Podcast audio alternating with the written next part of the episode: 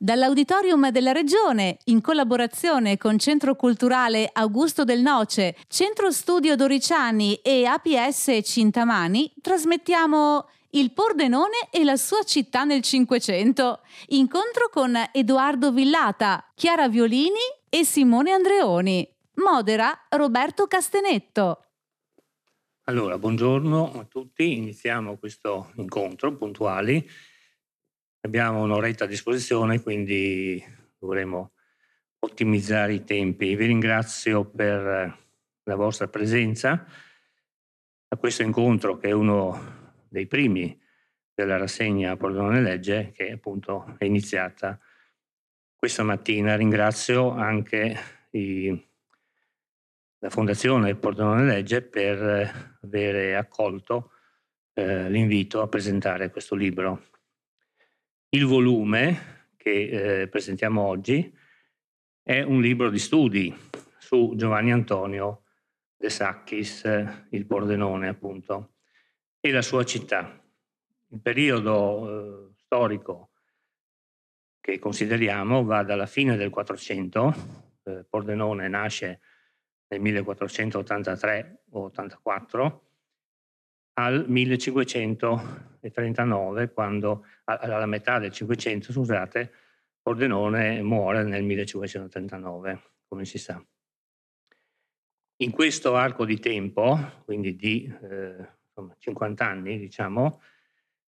ehm, maturano in città e nel distretto, per distretto intendiamo l'area che va da Rorai Grande a Cordenons, da San Quirino a Villanova. Quindi in questa area maturano profondi cambiamenti, perché Pordenone, che da secoli è eh, un'isola eh, asburgica prima e poi imperiale, quando appunto da casa di Asburgo eh, all'impero, diventa veneziana nel 1508, o meglio tra il 1508 e il 1514, perché si susseguono alterne vicende per cui per brevi periodi ritorna all'impero, poi di nuovo ai eh, veneziani. E mm, in questo tempo, eh, infatti, cioè tra il 1508 e il 1514, il condottiero Bartolomeo Dalviano al servizio di Venezia eh, completa diciamo, la conquista di buona parte del Friuli che, eh, che, come sappiamo già dal 1420 era diventato eh, appunto in gran parte veneziano. Però Pordenone era rimasta ancora un'isola imperiale in questo contesto ormai veneziano, come lo era prima nel contesto del patriarcato di Aquileia, naturalmente. E quindi il, diciamo, il Bartolomeo, il conquistatore, riceve la città e il suo distretto come feudo, come premio per le sue, le sue imprese, militari, governa di fatto per poco tempo questo territorio. Perché? Perché eh, è impegnato, continua a essere impegnato nella guerra tra Venezia e la coalizione imperiale. Viene fatto prigioniero eh, dai francesi un anno dopo la conquista di Pordenone e, ehm, e quindi rilasciato poi nel 13 eh, nel, quindi governa diciamo, tra il 13 e il 14 e poi eh, nel 15, nel 15 eh, o meglio, scusate, governa tra il 14 e il 15 e poi muore nel 15. Quindi di fatto il governo di Bartolomeo Dalviano si riduce a ben poca cosa. Al suo posto invece governa la moglie, Fantasilea, Baglioni eh, fino alla maggiore età del figlio Livio, che poi morirà a sua volta nel 1537, in battaglia come il padre. e a quel punto Venezia diventa padrona a tutti gli effetti della città e del distretto, appunto. Ora, in questo arco di tempo si svolge anche la vicenda artistica del Pordenone, del nostro eh, Giovanni Antonio. E mh, noi oggi, ma così è anche nel libro, parleremo dei primi 15 anni del Pordenone, quindi del periodo che va dal 1504 al 1520 circa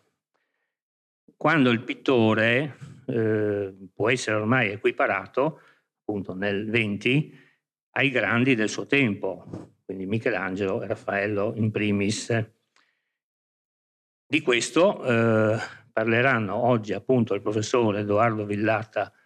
che saluto e ringrazio per la sua presenza, eh, anche se online. Ehm, Edoardo Villata, ricordo, è uno dei maggiori studiosi del Pordenone, ricordo solo il suo volume del 2016, Minimalismo della terribilità. Terribilità è uno dei termini che Vasari usa no, per il Pordenone, i disegni del Pordenone in ambrosiana. Naturalmente numeroso, è autore di numerose altre pubblicazioni che adesso non stiamo ad elencare per brevità, insegnante alla cattolica eh, fino al, all'anno scorso, in procinto di partire per un insegnamento all'estero. Poi abbiamo la dottoressa Chiara Violini, anch'essa in collegamento online, saluto anche lei e ringrazio. Eh, Chiara Violini è stata una delle relatrici del convegno, si è occupata si è occupata in particolare della pittura del Pordenone ad Alviano, cioè nel castello di Bartolomeo e di Pantasilea. E, ehm, e poi abbiamo il, Simone, il dottor Simone Andreoni, che invece è in presenza, non è un ologramma, ve lo assicuro, che in carne ed ossa, e ehm, che ringrazio anche per eh, essere venuto da Roma, eh, lui è romano come la Violini e quindi eh, ci parlerà del, del, libro più in generale e di alcune riflessioni che ha maturato in questo tempo sul, sul Pordenone. Eh, mi rendo conto che sarebbe servita un'introduzione storica approfondita per inquadrare meglio il tema, ma rimando naturalmente ai saggi che avete nel volume, eh, innanzitutto di Giordano Brunetin, di Miriam Davide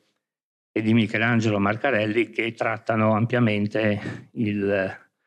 contesto storico-culturale della città e del, del tempo, appunto.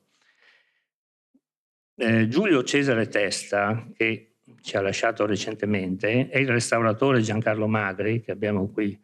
con noi, individuarono negli anni 90 eh, la casa Sachiense, quindi la casa del Pordenone, nella palazzina di via San Marco in città, dove appunto Giancarlo Magri nell'89 scoprì eh, una stanza al secondo piano a ridosso delle mura cittadine dove eh,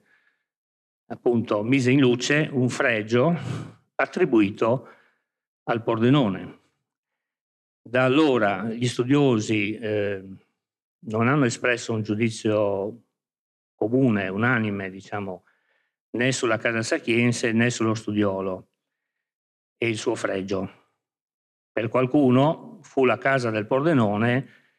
e dei suoi parenti solo dal 1526. Cioè, Pordenone avrebbe vissuto prima in un'altra casa. Quindi lo studiolo sarebbe stato dipinto per altri, perché lo studiolo viene datato tra il 15 e il 20, generalmente. Per qualcuno addirittura il fregio sarebbe difficilmente attribuibile al Pordenone, ma alla sua eh, scuola. A noi sembra eh, di avere abbondantemente dimostrato nel volume che la casa sacchiense, quindi la casa di Giovanni Antonio, eh, dei suoi genitori e del fratello minore Bartolomeo, ehm, fu costituita sin dal 1516 e, e, che il fregio appunto fu dipinto in un arco di tempo che può andare tra il 15 e il 20. Pertanto, se è vero quello che sosteniamo, Giovanni Antonio avrebbe dipinto per se stesso il fregio e non per altri. Questo diventa un elemento importantissimo perché allora è una testimonianza pittorica, non scritta, purtroppo non abbiamo, non ci sono arrivati scritti del Pordenone, abbiamo una, una testimonianza pittorica dei primi 15 anni di attività del Pordenone. Una sorta di bilancio, potremmo dire, da parte di un uomo che tra il 15 e il, 30 è un, e il 20 scusate, è un trentenne, e quindi eh, a tutti viene in mente, naturalmente, vengono in mente le parole di Dante nel mezzo del cammin di sua vita. Ecco, questo è un po' il, uno dei contributi che noi abbiamo portato con il convegno con il libro. Adesso però io chiedo al professor Edoardo Villata di eh, illustrarci brevemente questo percorso di 15 anni, appunto, tra il 1504 circa e il 1520. A lei, professore. Bene, gra- eh, grazie, spero che si senta bene, eh, visto che ci sono... Si sente? Si sente bene? Perfetto. Visto che ci sono da eh, sintetizzare 15 anni in dieci minuti ovviamente vado subito al sodo e non, senza tanti preamboli e, me ne scuso perché ci sarebbero anche a fare. Comunque, cominciamo evidentemente dal trittico ad affresco della parrocchiale di Valeriano per la semplice ragione che è la prima opera datata con certezza da, del Pordenone 1506 e quindi è da lì che dobbiamo cominciare a capire quali sono le sue esperienze eh, fino a quel momento e eh, capire anche cosa capita da lì. È un'opera che eh, secondo me si legge un po' su due livelli. Ehm, da un lato c'è questo, questo, impegno prospettico, magari non sempre controllatissimo, eh, dell'inquadratura eh, dipinta e dall'altro c'è in due delle figure, nel centrale eh, San Michele e poi nel San Giovanni Battista, il tentativo di eh, creare un effetto di spazialità facendoli muovere, cercando di farli andare eh, in avanti. Eh, è più marcata la cosa nel, nel San Michele, ma eh, mi pare di, che si possa vedere anche nel San Giovanni. Eh, forse guardando a modelli eh, di Pellegrino da San Daniele, quindi a modelli prestigiosi, i più prestigiosi che poteva avere in, in zona, e, e, qui vediamo, secondo me, in questa pala del Museo di Gemona di eh, Pellegrino alcuni elementi, il modo, per esempio, di eh, protendersi in avanti, del, eh, su, eh, appoggiando su queste gambe ossute del eh, San Giuseppe, che in qualche modo potrebbe essere una, un precedente, diciamo, per, soprattutto per il San Giovanni, anche l'idea di costruire a partire da queste colonne viste da sotto in su il lo spazio. Eh, anche proprio la, il modo così dinoccolato di creare le, le, figure così molto alte, in qualche modo molto filiformi, potrebbe eh, far pensare a modelli di Pellegrino. Eh, scusatemi. Ok. Eh, e, e, quindi qui ci attestiamo. Lascio un attimo in sospeso il discorso su San Valeriano perché lì invece mi pare che si veda già una, eh, un tentativo di creare una volumetria interna proprio a, partire dalla figura stessa che eh, lo stacca un po' pur nella continuità diciamo, di esecuzione rispetto agli altri due. Cioè leggiamo, e non è una cosa rara in Pordenone, un un, uh, un progresso della, della, propria maniera nel momento stesso, dentro le opere, non solo tra un'opera e l'altra, ma addirittura all'interno delle, delle opere. Eh, in precedenza eh, possiamo riferirgli la Madonna eh, del pilastro del, del Duomo, eh, che cerca anche qui di eh, ampliare il più possibile, per quello che riesce a fare in quel momento, i propri orizzonti. Il, la, la, il panneggio ci richiama un po' una pala ancora di, ehm, di Pellegrino da San Daniele, eh, questo nel Duomo di Udine, questo eh, San Giuseppe che ha questo panneggio così aguzzo, così pieno di episodi che in qualche modo sembra richiamare quello della Madonna di Pordenone, mentre il, la postura della Madonna stessa e ancora di più del bambino sembrano echeggiare modelli di Mantegna. Questa è la, la Madonna di Mantegna dell'Accademia Carrara di Bergamo, ha una datazione che oscilla abbastanza negli studi, diciamo tra il 1470 e il 95 addirittura, comunque eh, in ogni caso era un'opera che questa o qualcosa di derivato da questo che eh, Pordenone sicuramente poteva vedere, che poteva vedere magari non all- all'interno del distretto di Pordenone, che significa già probabilmente un'attenzione che cerca di andare un pochino, eh, pochino oltre mentre la, la Maddalena del Museo Civico, forse proprio un incunabolo pordenonesco, eh, sembra ancora rifarsi a conferma che questo è il modello principale a cui lui guarda nelle sue fasi iniziali, ehm, sia Pellegrino da San Daniele sia l'altro rivale, cioè eh, Giovanni Martini. Qui però è ancora Pellegrino nella pala di Osoppo del 1495. E dicevo però che il San Valeriano, cioè il santo eh, con il cavaliere con la spada a sinistra, ha una, un impianto più maturo, più sicuro, più volumetrico, che secondo me inevitabilmente eh, guarda ai modelli straordinari del monumento, io ho sempre pronuncia onico, credo, del, di, di Treviso, che oscillano anche qui nell'attribuzione tra Giovanni Bonconsiglio e Lorenzo Lotto, che forse è l'ipotesi più, più giusta, ma eh, non mi pronuncio su questo. Quello che importa è vedere che questo impianto, questa, questo costruire la figura per masse eh, volumetriche, eh, prospettiche e anche eh, chiaroscurali sembra essere eh, il modello a cui adesso guarda. E la conferma che, questa, che la Treviso intorno al 1505 eh, è eh, il, la via attraverso cui il primo Pordenone eh, cerca di aprirsi, diciamo così, su orizzonti più vasti, eh, ci arriva anche se confrontiamo il dettaglio della testa con questo ritratto di Lorenzo Lotto st- realizzato negli stessi anni, anche questo oggi a Bergamo, e vediamo proprio una concezione del viso come eh, corpo eh,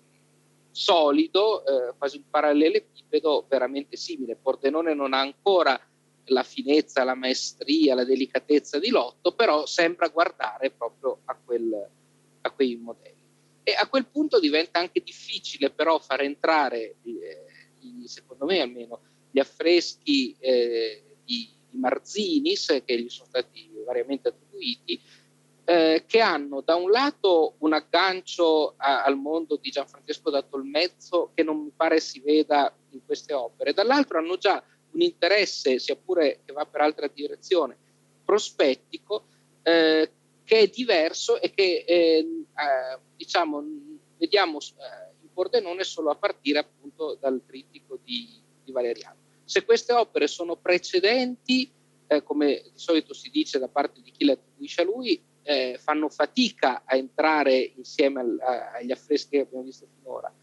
E eh, se sono successive non si spiega questo avanti e indietro, perché ormai il Pordenone a partire dal 1506 ha raggiunto un, uh, un livello di maturità maggiore. E d'altra parte questi sono affreschi, secondo me, che vanno post 1507 per la abbastanza diretta relazione che c'è tra le, le figure di questa decorazione e la pala eh, oggi in parte a Brera eh, di Giovanni Martini del 1500, consegnata nel 1507. Quindi eh, a questo punto mi pare che debbano uscire un po' dal discorso. Resta aperto invece eh, al dibattito eh, di solito favorevole a Pordenone per il voltino, il cupolino della,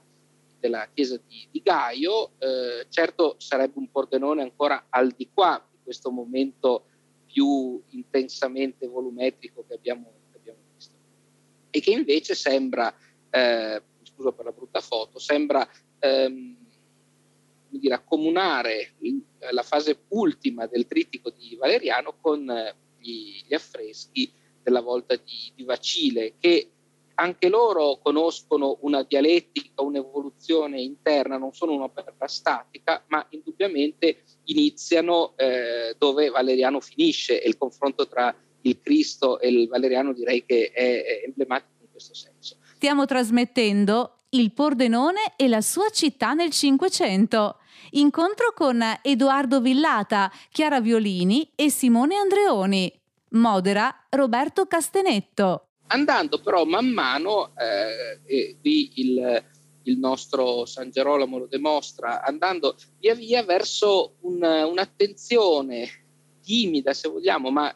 eh, riconoscibile, verso la pittura veneziana e anche verso un, uno spostamento a ovest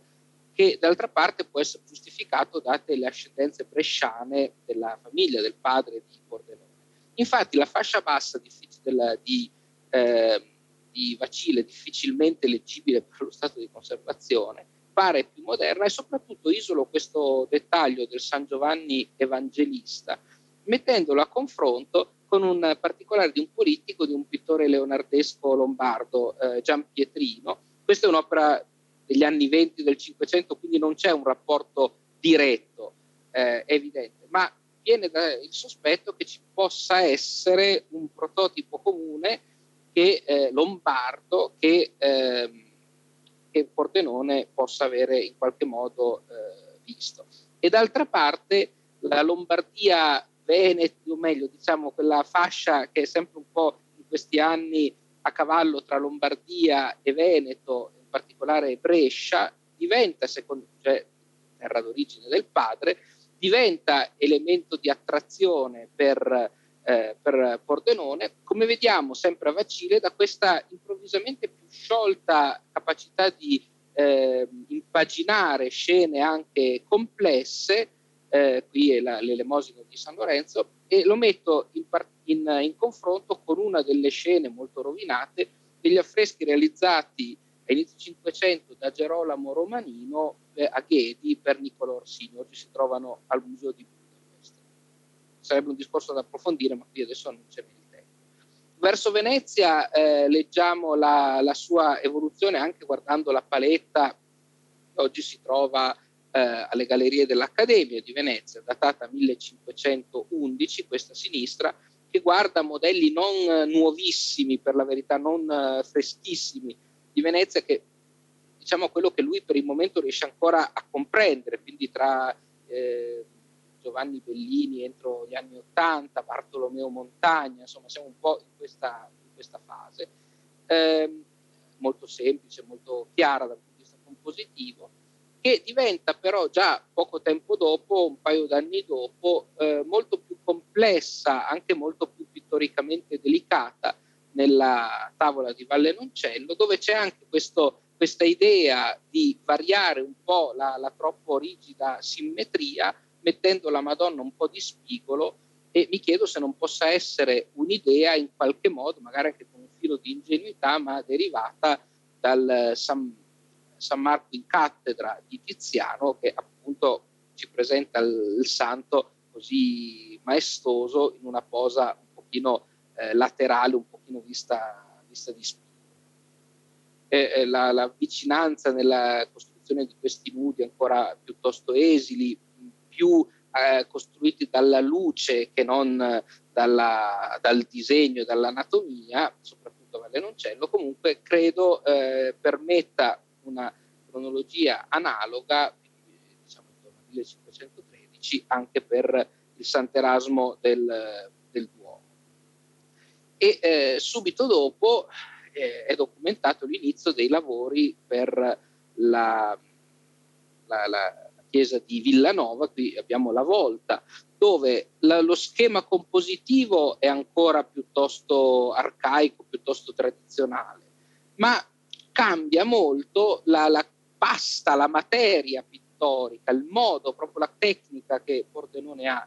Vedete questi dettagli dei volti di questi profeti, eh, e un profeta l'altro dovrebbe essere San Gerolamo, eh, che diventano costruiti proprio col colore in una, un tentativo di fondere eh, luce, colore disegno in un tutt'uno che non si era ancora visto e che a me fa pensare, qui metto un dettaglio dei tre filosofi di Giorgione, fa pensare a un tentativo di confronto, un tentativo proprio di eh, venire a capo da parte del giovane Pordenone questa nuova tecnica pittorica eh, esibita appunto da, da, Giorgione, così delicata, così trasparente, così sensibile, insomma, come non si era ancora, ancora vista.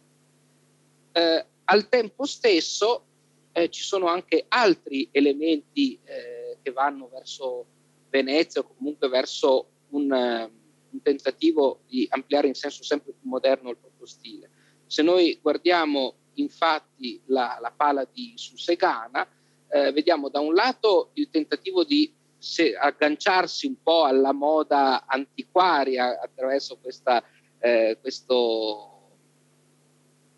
questa esedra in rovina eh, realizzata con grande dispendio di erudizione, diciamo, dall'altra anche nel, nel ehm, processo di ingrandimento delle figure eh, sempre più massicce, più muscolose, nel caso di San Giovanni, anche costruite con una eh, tecnica del chiaroscuro più approfondita e anche con guardate il San Pietro con queste eh, espressioni così grifagne, così eh, poco rassicuranti, che in qualche modo fanno pensare a una conoscenza, da un lato ancora, scusate, ancora di Lorenzo Lotto, e dall'altro eh, anche eh, della festa del Rosario di Dürer, che naturalmente era eh, diciamo, la, la, gloria della Chiesa dei, della nazione tedesca a Venezia. Il San Rocco ancora del, del Duomo ci mostra ancora un altro motivo eh, di ricerca del Pordenone, questa volta più orientato sulla prospettiva, proprio una prospettiva apertamente illusionistica, anche sulla semplificazione delle masse, proprio per aumentare questo effetto di geometrizzazione. E, e qui credo che invece leggiamo l'altro corno, diciamo, dei suoi studi, quello che va più verso, verso ovest, verso Brescia, al limite Milano, magari con una presa di contatto col mondo prospettico del, del Bramantino. Eh, propongo un confronto tra il cadere a piombo del manto eh, del, di San Rocco da parte del Pordenone con il panneggio altrettanto geometrizzato e astratto del San Giovanni in Patmos di Bramantino, quindi un pittore attivo prevalentemente a Milano, eh, oggi collezione Borromeo. Eh, questa, eh, diciamo, il punto di sintesi tra queste due diverse eh, aperture che rischiano di diventare strabiche è costituito dal grande pittore bresciano Romanino, che da un lato ha eh, proprio in,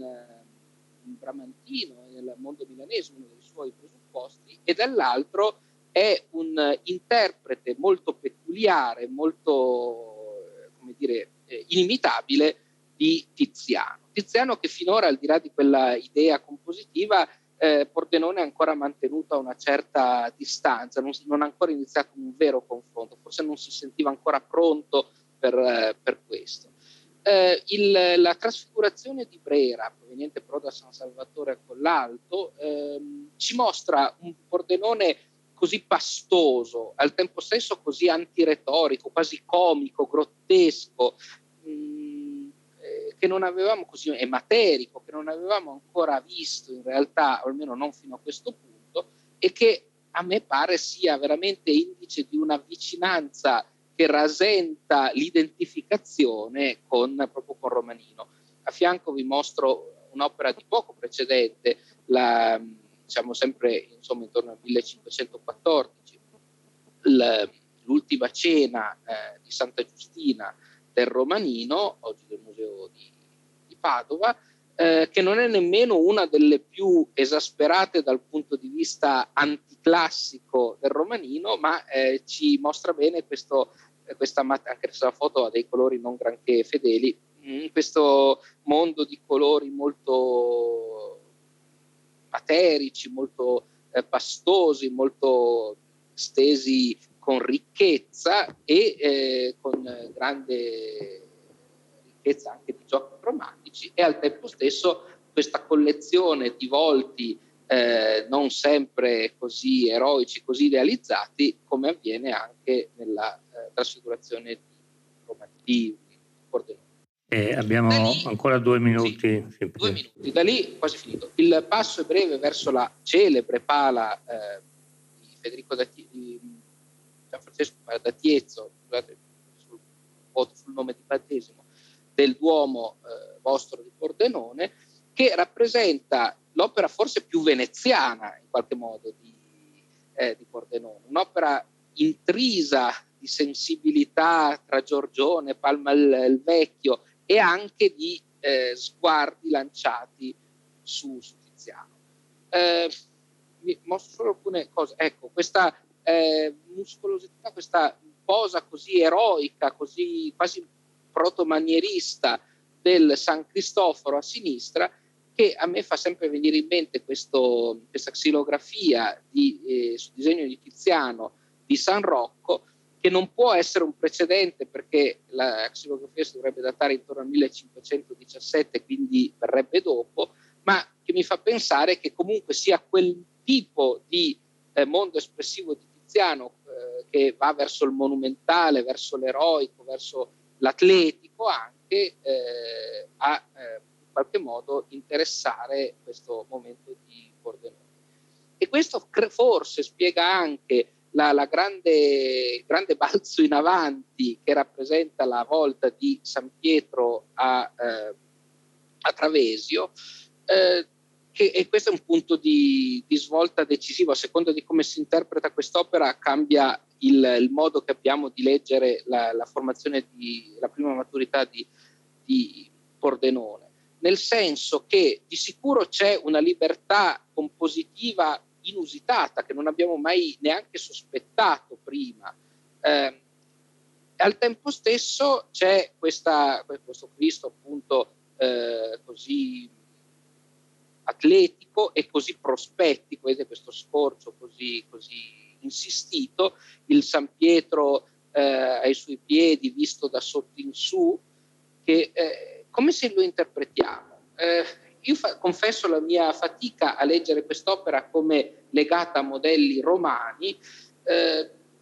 quali intanto? Cioè, o, o veramente mh, mi pare che sia sufficiente a spiegarli quello che abbiamo detto fin qui, possibilmente spiegato un po' più in dettaglio naturalmente, e magari eh, la consapevolezza che anche altre opzioni di eh, monumentalità, di, vol- di nudi eh, atletici in pose anche piuttosto complicate era, era possibile, diciamo, con un, spostandosi anche di meno. Qui faccio vedere quest'opera di Dosso Dossi, quindi pittore attivo a Ferrara, oggi si trova a Bombay, ma era a Ferrara antico. Eh, non per un confronto diretto che non è plausibile, ma semplicemente come eh, richiamo di possibili eh, vie alternative. Eh, così come eh, questa presentazione appunto del San Pietro in su potrebbe essere memore magari an- ancora di modalità tizianesche, questo è la, la, il dipinto di Tiziano alla Fondazione Magnani Rocca di Mamiano di Traversetolo e concludo proprio anche con la, il fatto che questi volti di nuovo così inquietanti, mh, roba da comprereste un'auto da questi signori, eh, sono eh, ancora veramente eh, legati a questa umanità altrettanto sardonica, altrettanto eh, così respingente in qualche modo del, della stessa pala del Duomo e anche di questi due santi eh, oggi al museo di Raleigh eh, che venivano sempre da, Colla, da San Salvatore di Collalto e eh, che in qualche modo sembrano spingere all'indietro, per così dire, in Granus Alis, la, le, Travesio, la, la volta di Travesio. Concludo veramente con la Madonna della loggia di Udine, pagata nel 1516,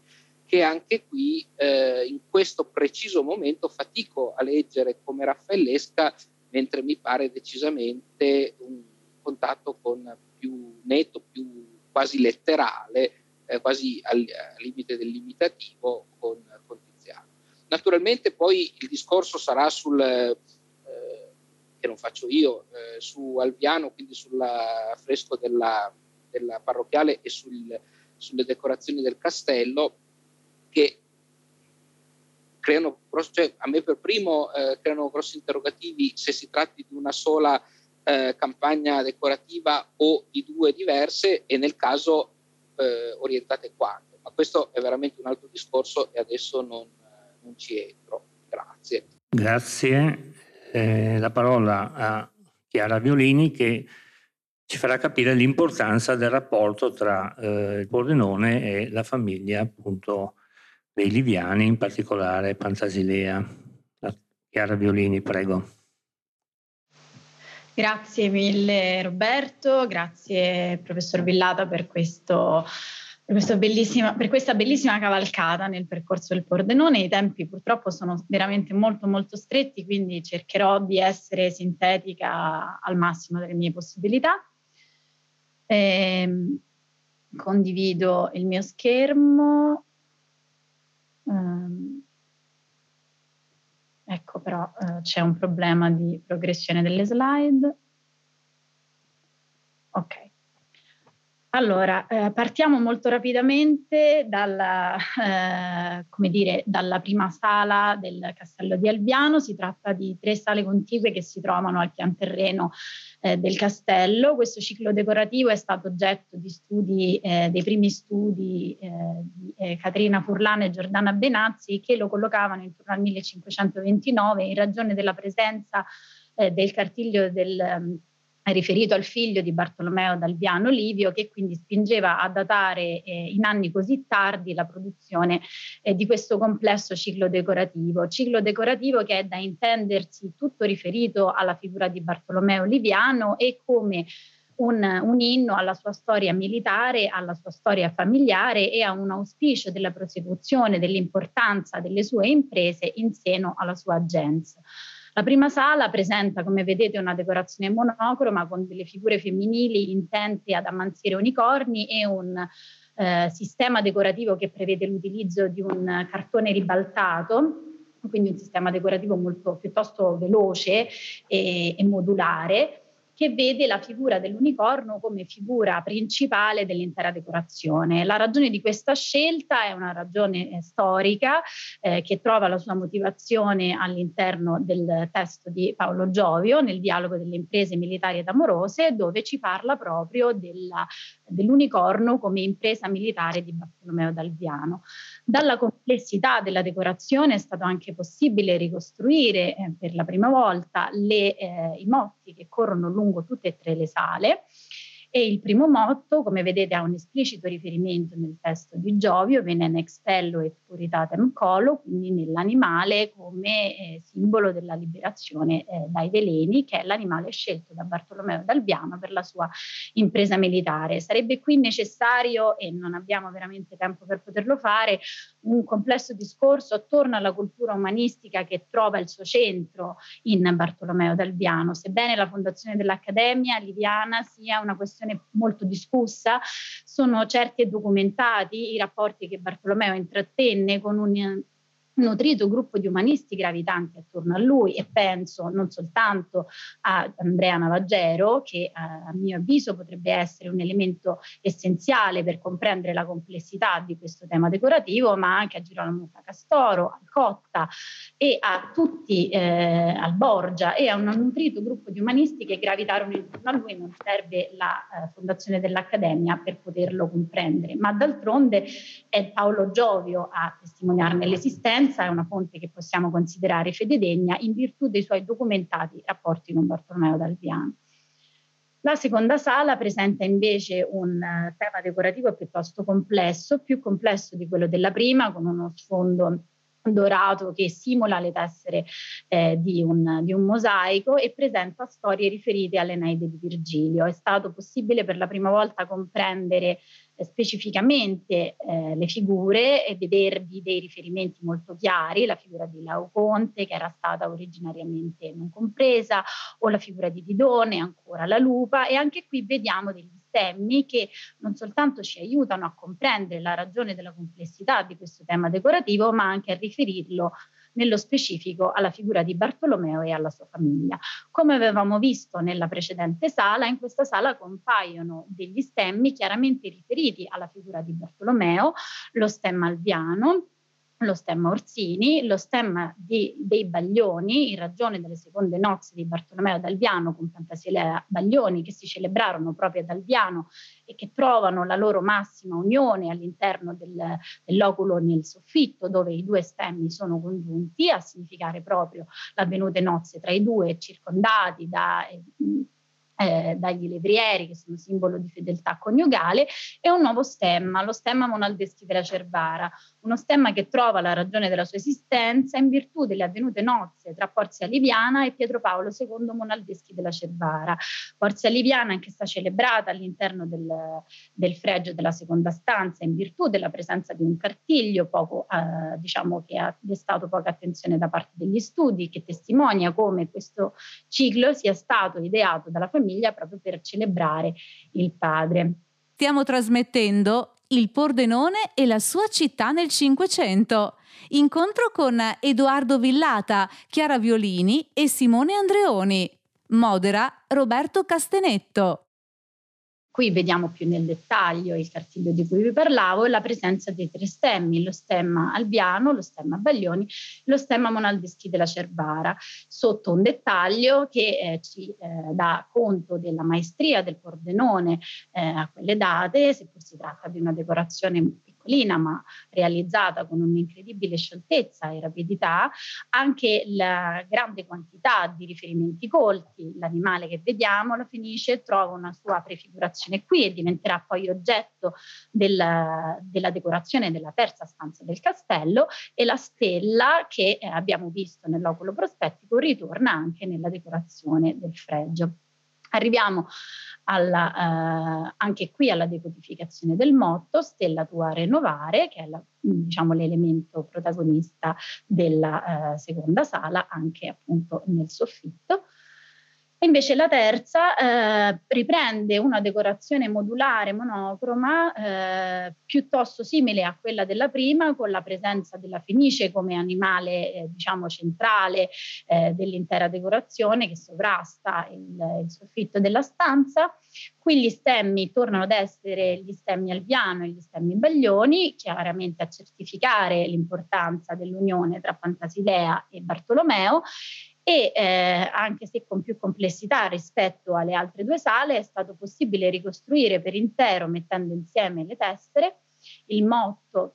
della terza sala, in Magnum Renovor Crematus Annum, che trova riferimento chiaramente nella figura della Fenice, nella speranza che l'importanza delle imprese militari e di Bartolomeo possa avere continuità all'interno della sua, della sua agenza e dell'importanza della sua stirpe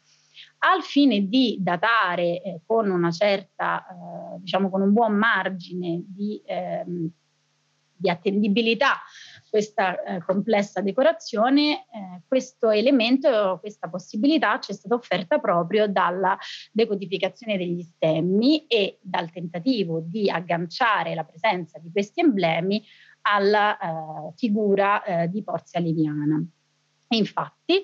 eh, dopo la morte di Bartolomeo d'Alviano, la Repubblica di Venezia si impegnava a provvedere al sostentamento di eh, Pantasilea e corrispondere una somma di circa 3.000 ducati per ogni matrimonio di ciascuna delle tre figlie. Tra il 1515 e il 1517 Pantasilea Baglioni è attestata ad Alviano, come si evince dalla presenza di eh, alcune lettere scritte di suo pugno. Nel 18 aprile del 1518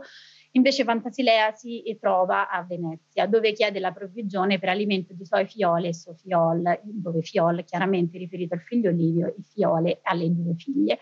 Il 24 maggio del 1519 è un po' complesso, ma insomma se seguiamo con attenzione possiamo capire eh, perché la forbice di datazione del fregio diventa così stretta. Eh, ella è nuovamente in laguna accompagnata da una figlia novizia maridata e un nipote di Renzo di Zeri. La fonte è il Sanudo.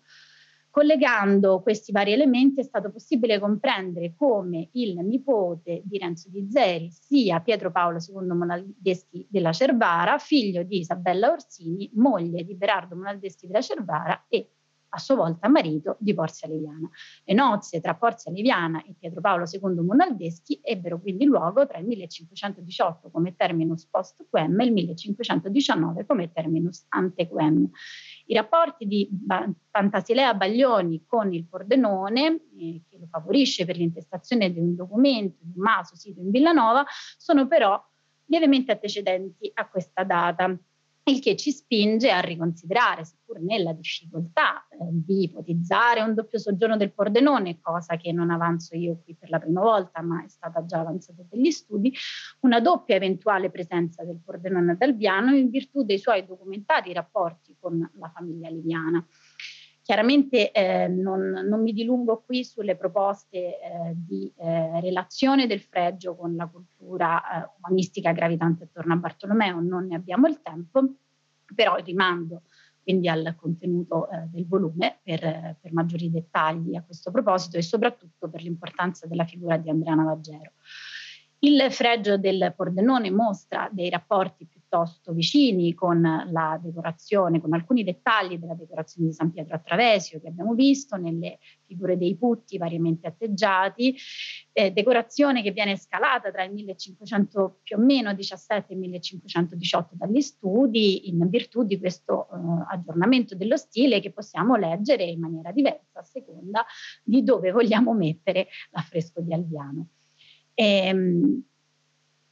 Chiaramente, eh, eccoci qui, l'affresco si trova nella chiesa parrocchiale di Santa Maria Assunta, chiesa parrocchiale che deve la sua trasformazione in chiave rinascimentale proprio alla figura di Bartolomeo d'Alviano, come leggibile sul portale di accesso alla chiesa.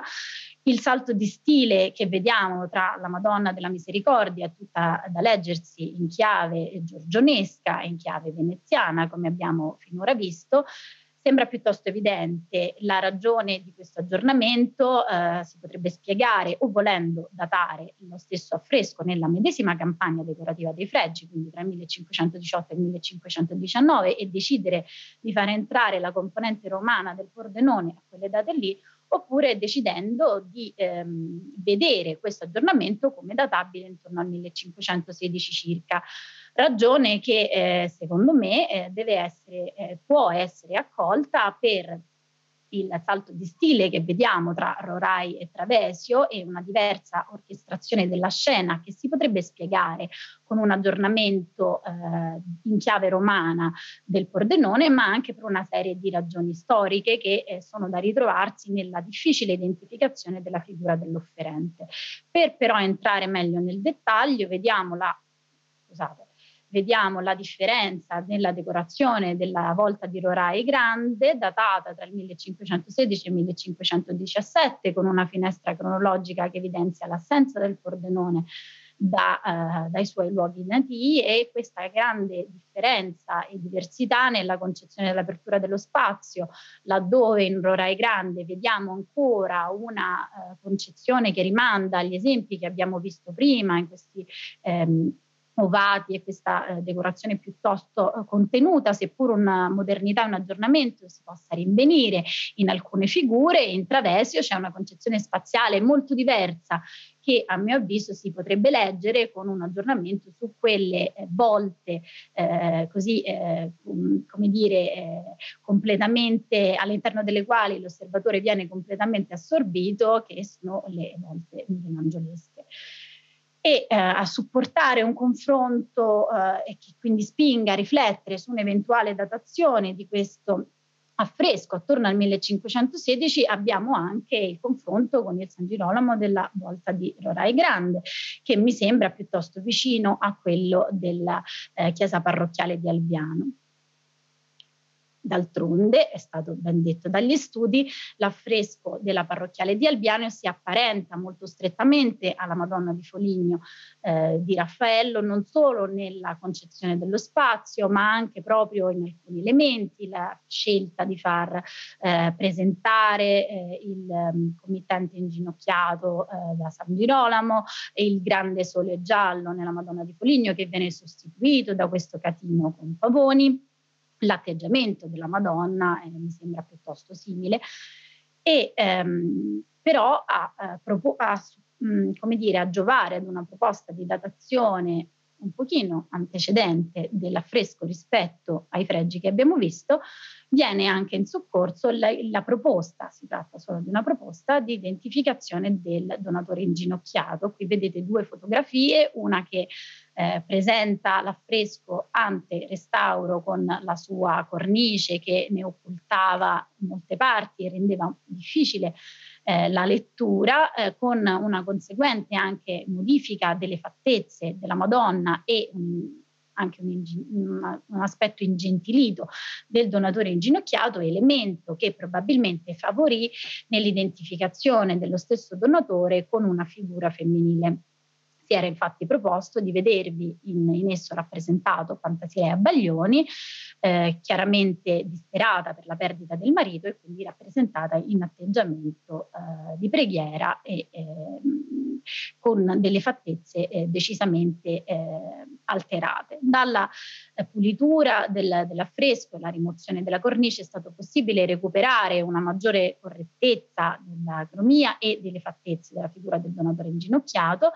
che si è compreso come non si possa assolutamente ritenere una figura femminile per una serie di motivazioni, dalla capigliatura all'abbigliamento alle fattezze del volto la figura deve essere necessariamente rintracciata in un membro della famiglia liviana. L'altare è un altare eh, dedicato ai liviani e diventa per una serie poi di, eh, con una serie di passaggi di proprietà eh, un, um, un, altare che da sempre nel, nei documenti viene citato come un altare della famiglia liviana. La chiesa è stata modificata e eh, resa mh, diciamo maggiormente come dire, da livello architettonico maggiormente confacente ai canoni rinascimentali proprio dalle modifiche eh, volute da Bartolomeo d'Albiano. Quindi sganciare l'affresco dalla committenza liviana è impossibile. Nella ipotesi di ravvisarvi le fattezze di uno dei membri di, mh, della famiglia, dobbiamo necessariamente escludere la figura di Pampasilea, che eh, come abbiamo visto non può essere accolta, è stato proposto di individuarvi le fattezze di Bernardino, fratello di Bartolomeo d'Alviano e vescovo, um, oltre che uh, non presentare un tipo di abbigliamento canonico per un vescovo mh, Bernardino Liviano, probabilmente nelle date del, mh, proposte dell'affresco, sia che si voglia datare al 16 che si voglia datare al 18, è ancora in vita, quindi non è possibile accoglierlo, e l'altro fratello di Bartolomeo eh, è scomparso addirittura nel 1504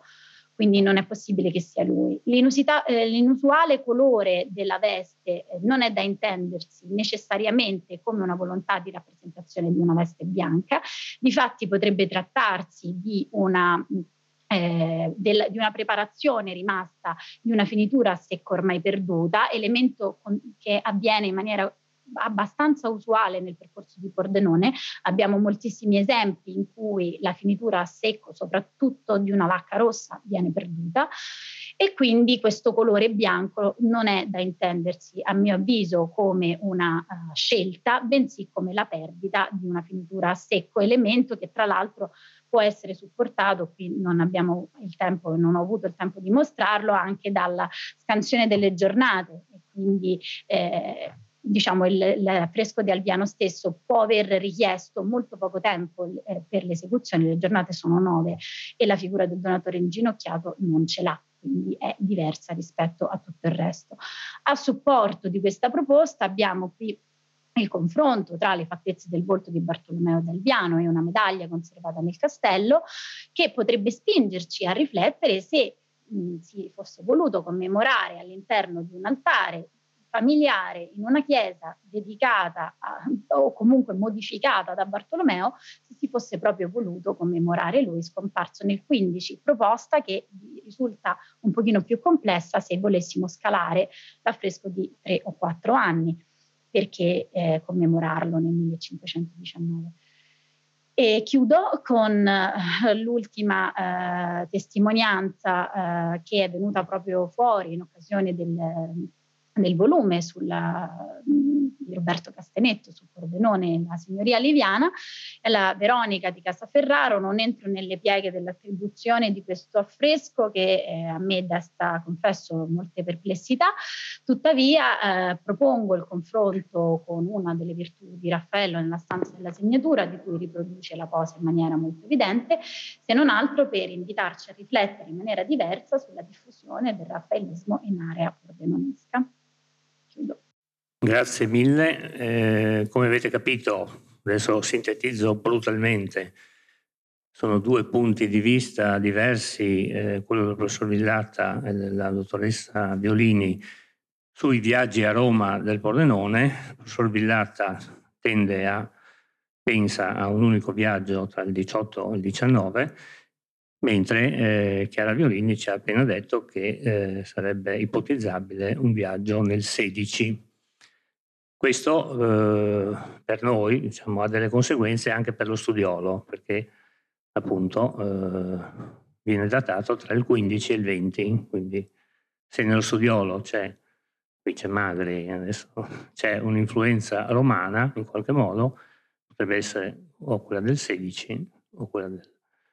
18-19. Allora la parola a dottor Simone Andreoni per trovare una sintesi di tutto questo. Sì, adesso mettiamo le slide. Vediamo se... Un istante solo. Puoi partire intanto. Buongiorno a tutti, io sono come ha detto Roberto Simone Andreoni. Ecco, questa è una mia presentazione sintetica. Non sono un accademico, non sono un professore, non sono un dottorando, sono il responsabile del, degli All Masters, cioè i quadri e le sculture tra 400 e fine 700, presso la Casa d'Aste di Milano Viscontea. Il ehm, motivo per cui sono qui è perché ho dedicato al Pordenone un eh, saggio in questo libro, Il Pordenone e la Signoria Liviana, ed è un saggio molto particolare, ma di questo parleremo alla fine. Per me questo libro è un libro che voi dovreste assolutamente prendere in considerazione perché è, di, è caratterizzato da una profonda libertà di orientamento ci sono tanti studiosi, non solo storici dell'arte, e questa libertà è stata armonizzata, e vi prego di credermi, lo dico in maniera del tutto onesta, da Roberto, con un'estrema finezza. Io ho un motivo molto particolare per essere interessato al Pordenone. Da quando Roberto mi ha invitato a, a documentarmi sull'artista, mi sono trovato nell'obbligo, chiaramente vivo a Roma e quindi non ho l'esperienza diretta del Rinascimento padano, mi sono trovato nell'obbligo di eh, guardare, di considerare l'impatto di questo pittore. Non avevo ancora idea della situazione economica, politica, e persino religiosa del Friuli. Io non sapevo neanche in cosa il Friuli si distinguesse dal Veneto, chiedo perdono per questo. E per questo motivo ho cominciato a studiare ed è, e ho trovato Pordenone in tantissimi artisti e le cronologie dimostravano che il Pordenone aveva la priorità, era probabilmente un esempio. Vogliamo farne due di questi esempi di artisti di primo livello Dosso Dossi a Ferrara, Parmigianino a Parma. E, oh, e quindi eh, dicevo, il, e soprattutto uno dei motivi per cui per me il Pordenone è fondamentale è perché è un artista, per citare l'arte contemporanea, site specific, ovvero non si può capire sui libri, bisogna venire qui, bisogna vedere il sistema delle pievi, il sistema della popolare della città, capire che l'arte, lo stile non si possono interpretare sulla base di pochi casi di studio super vincenti, super lineari. E a tutte queste conclusioni sono arrivato anche grazie a degli interessanti dialoghi con Giancarlo Magri e con Roberto riguardo al, allo studiolo ovviamente e riguardo anche alla Casa Ferraro. Ma andiamo alle cose concrete. Le mie conclusioni cui, a cui vi ho accennato si trovano anche nel libro, però sarebbe utilissimo andare, ecco, per esempio nel primo saggio di cui è questo di Simone Tofolon, vedete, il, ho voluto sottolineare questo pensiero. L'arte non è una faccenda astratta, l'arte è una questione concreta, pertanto nelle mie considerazioni non sentirete date e come vedete sto andando a braccio per, per dar, far risaltare la natura fattuale, concreta di tutto quello che vado a dire. Poi, se vi interesseranno i dettagli, vi consiglio chiaramente di leggerli sul libro. Ecco, per esempio, eh, L'altro grande saggio che mi ha molto colpito è quello che Roberto ha dedicato allo studiolo. E, e quindi prima caratteristica fondamentale, sorprendente di un'opera del genere è la complessità iconografica che probabilmente nasconde molto di più, una, un, una impostazione intellettuale raffinata però poi se vedete le foto questa raffinatezza non corrisponde a una raffinatezza di stile, se non in alcuni particolari. Tale caratteristica mi aveva completamente sconvolto, perché non riuscivo a giustificarla con le, car- ehm, le categorie che ho appreso all'università, nella mia carriera. Ho dovuto fare uno spostamento mentale e lo vedrete accennato nel eh, mio saggio scritto, a Roma esiste un, eh, un'opera, un, eh, un altro fregio che a livello qualitativo presenta gli stessi problemi dello studiolo. È il fregio di Palazzo Baldassini, opera di Polidoro da Caravaggio e Maturino da Firenze. Tale affinità poi la vedrete trattata, è molto interessante e non è casuale, perché il primo maestro di Polidoro fu Giovanni da Udine. Giovanni da Udine, prima di scendere a Roma, era stato, secondo Giorgio Vasari, il più grande teorico dell'arte del Rinascimento italiano, era stato per l'appunto a bottega da Giorgione. Io non lo so quanti di voi abbiano presente la rivoluzione di Giorgione, però vale la pena ribadirlo. Giorgione porta l'arte del Triveneto a confrontarsi con interrogativi nuovi, con il problema della luce. Se voi guardate Bellini, guardate Mantegna, la luce non è un problema, è l'oreficeria, è il legame con la grande scultura, anche toscana. Se guardate Giorgione, è tutto giocato sul pennello, sulla magia del colore, su come esso viene dosato. E quindi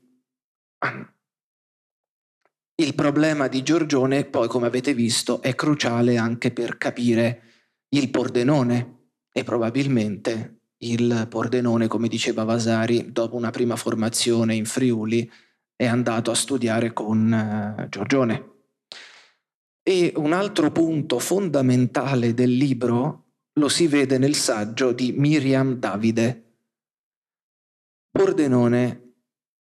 chiaramente la, io da fuori la associo al Triveneto, ma era molto di più, era un punto di contatto tra il nord Europa, il nord Europa asburgico e il Veneto, la Lombardia e mm, risentiva anche di Trento. Trento non ve lo immaginereste mai, ma era Sacro Romano Impero, era eh, dominata da un principe vescovo come Colonia in Germania e dunque c'era una grande circolazione di stampe. Tutto il Veneto continentale, ho scoperto poi, è caratterizzato da una grande eccentricità dovuta a questa situazione e soprattutto a un grande miscuglio di genti. In, il Pordenone non a caso era di famiglia bresciana. Ecco, adesso vi voglio dare un, un esempio, forse anche sciocco, della complessità del Pordenone, una cosa veramente flash, un lampo. Qui siamo a Corte Maggiore e questo, come vedete, è una deposizione nel sepolcro di Cristo. Fa, mi, per, mi, permetto di farvi notare la, il complesso affollarsi delle figure attorno alla nobile semplicità, alle proporzioni divine di Cristo con questo, questa nebbia, questo sfumato che non dipende solo dalla conservazione del dipinto, ma è un tributo a lui, a Giorgione. E come aveva accennato giustamente il professor Villata, la comunanza di modo di vedere è almeno di remoto con il bramantino e con tutta la eh, pittura lombarda. Deve essere chiaro, io non sto dicendo non ho le possibilità per dirlo e non credo nell'iconografia, io non dico quindi che Bramantino e eh, Pordenone si siano mai conosciuti, questo non si può affermare, ma si può affermare una comunanza di modi di vedere, cioè risolvere il problema di come mettere un corpo eh, di tre quarti circondato da persone. Questo, anche se purtroppo la foto è quella che è, e mi dispiace, è Lorenzo Lotto a Bergamo. Come vedete, l'aveva sempre accennato il professor Villata, c'è una affinità di impostazione perché anche Lorenzo Lotto è un eccentrico. Lorenzo Lotto a Venezia non funzionava e quindi lasciò la capitale della Serenissima per spostarsi nell'entroterra spostandosi nell'entroterra, la sua propensione, il suo gusto per le stampe nordiche, per la, gli arcaismi formali diventa eh, dominante. Vedete per esempio la, la, disperazione, in questo caso del, di San Giovanni in, fon, in uh, ultimo piano, diciamo così, lo vedete, no? la figura con uh, le mani così, e vedete anche qui c'è sempre una disperata, eh, un disper- la figura del disperato che in questo caso è femminile. Chiaramente si dirà il legame è con la statuaria antica, con la morte di Meleagro, quello è vero, ma c'è molto di più. Questo dramma nell'arte antica è molto diverso, è poesia. Qui c'è un dramma vero, un dramma percepibile che viene dalle sacre rappresentazioni o che voi trovate in Emilia-Romagna nei, nelle terracotte. Se vi andasse mai di andare a Bologna, lo capireste molto bene. Questo è Giovanni Francesco Caroto e qui diventa una qui vi accenno un argomento che per me è di cruciale importanza. Il, nel libro viene stabilito o meglio il lettore nelle, messo nelle condizioni di potersi fare un'idea molto chiara di come poter approcciare l'arte degli eccentrici triveneti. Caroto è uno di questi. Io, io mi sono permesso di proporre un paradigma di cui poi parlerò verso la fine, e, e questo paradigma è basato sull'idea della, su, su un dato. Leonardo da Vinci, quando fa i suoi studi anatomici, non è sempre molto preciso, perché lui cercava nel corpo umano aspe- cose che si aspettava di trovare avendo letto un trattato di medicina romana che è il trattato di Galeno. E quindi la sua premessa visiva lo ha portato a giudicare male il eh, dato reale che aveva davanti agli occhi, perché noi non vediamo mai puramente, noi vediamo sempre attraverso le nostre convinzioni mentali. Caroto nasce a Verona, ma poi, sì, e Verona vi consiglio di studiarla bene perché è un contesto infernale per complessità, per mm, mescolanze di riferimenti, e Caroto se ne va poi a Milano e finisce a lavorare a Casale Monferrato in Piemonte. Voi vedete questa rappresentazione, questa pietà e ancora una volta c'è sempre Meleagro, ma c'è qualcosa di più, una raffinatezza, un'eleganza. Questa eleganza rimanda a Bernardino Luini, un leonardesco. Quest'opera si trova a Milano. Anche in questo caso non è del tutto i rapporti, come si dice, di dare e avere, cioè chi ha visto cosa o chi si è visto per primo, non è de- facilmente determinabile, non se ne può avere la certezza. Tuttavia, il motivo di interesse dietro a questa comparazione è la comunanza di riferimenti. Arriva a Milano Leonardo e i suoi allievi lombardi lo interpretano in chiave elegantissima da, da veri gentiluomini e questo ha un impatto.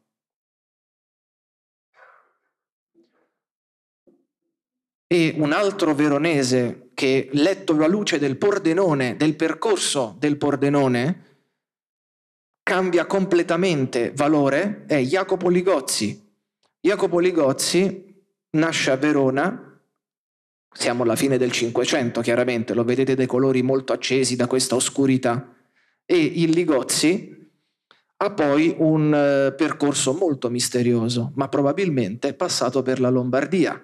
Il percorso è sempre quello. Vedete poi, per parlare del mio articolo, del mio studio, la pala della misericordia. Chiaramente il, la piumosità della barba di San Giuseppe rimanda al mondo del giorgionismo ancora una volta. Vedete questa stampa di Domenico Campagnola ma questa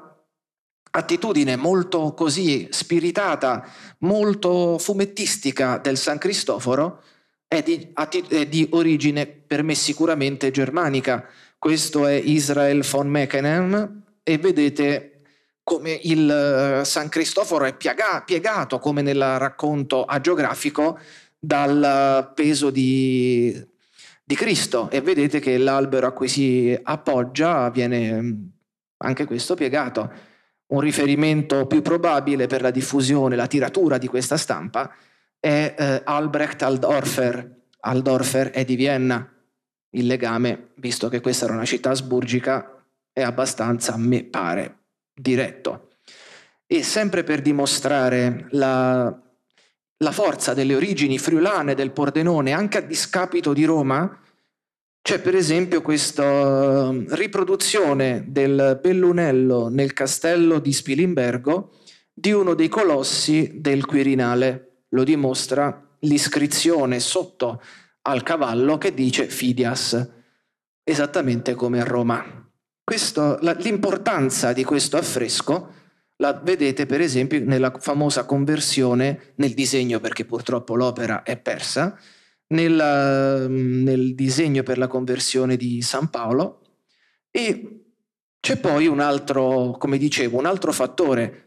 Prima di Roma c'è Tiziano, le opere di Tiziano e anche la, il talento da frescante di Tiziano, di cui noi però conosciamo pochissimo, perché gli affreschi che po- probabilmente interessarono Pordenone, che fu pittore di facciate, erano per esempio il fondaco dei tedeschi, questa eh, allegoria della giustizia viene dal fondaco dei tedeschi a Venezia,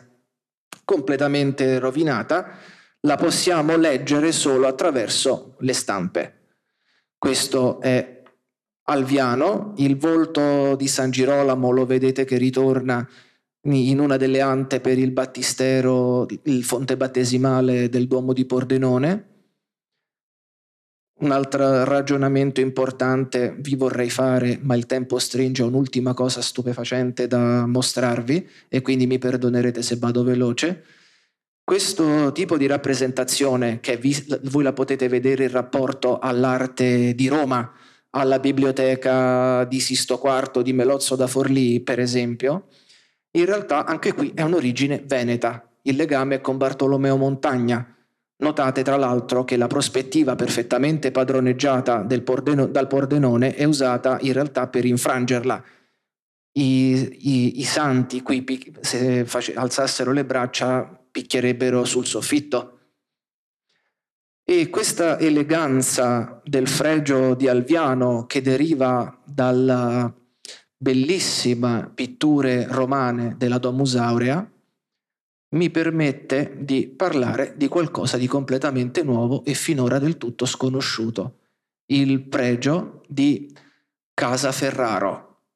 Voi vedete, è di un'eleganza sublime, vedete l'uso delle ombre,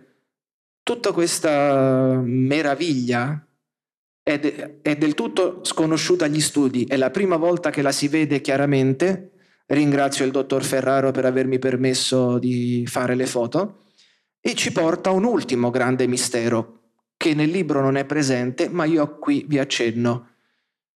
Come lavorava il Pordenone. Gli studi sulla sua bottega non sono poi così tanti né così soddisfacenti come si vorrebbe sperare, come si desidererebbe Probabilmente, come dimostrano suoi, il, la sua impresa di Villanova,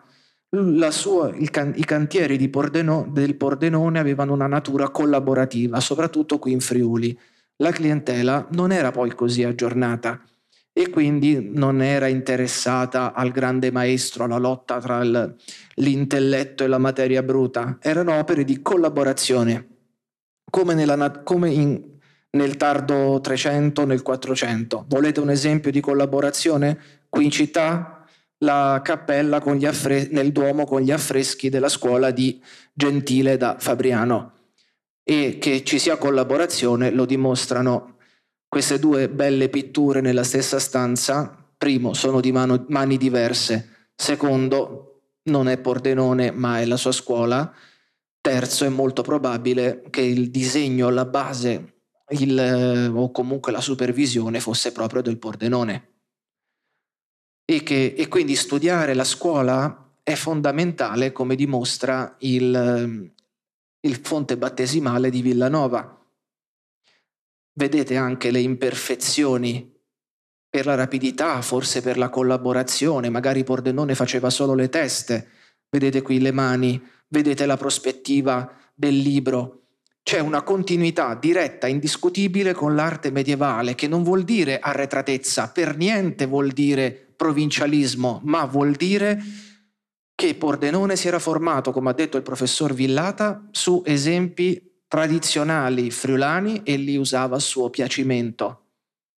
Vedete anche qui la prospettiva, se vi interessa andate a vedere il mosaico dedicato a San Lorenzo nel nel mausoleo di Galla Placidia a Ravenna, vedrete che la prospettiva è praticamente identica. E in conclusione, nel libro troverete dove questa bellissima stampa è stata impiegata, vedete è derivata da un'opera del Mantegna, in un paesaggio giorgionesco, vedrete come il legame, questa, il legame, che c'è tra questa stampa e uno scomparto di affresco di Polidoro da Caravaggio a Roma nello Palazzo Baldassini. Ho finito, vi ringrazio per l'attenzione.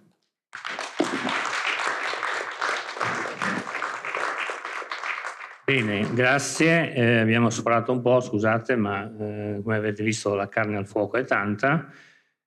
Noi siamo convinti che sia Pordenone che Casaferraro, comunque eh, avete capito che tra gli storici dell'arte non, non esiste un'unica verità, ma d'altronde eh, questo è un dato ormai comune nella nostra società. Bene, speriamo di aver eh, dato un'idea della complessità di questioni e ci siamo fermati ai primi 15 anni del Pordenone eh, che trovate in parte almeno nel, nel, volume perché il professor Villata,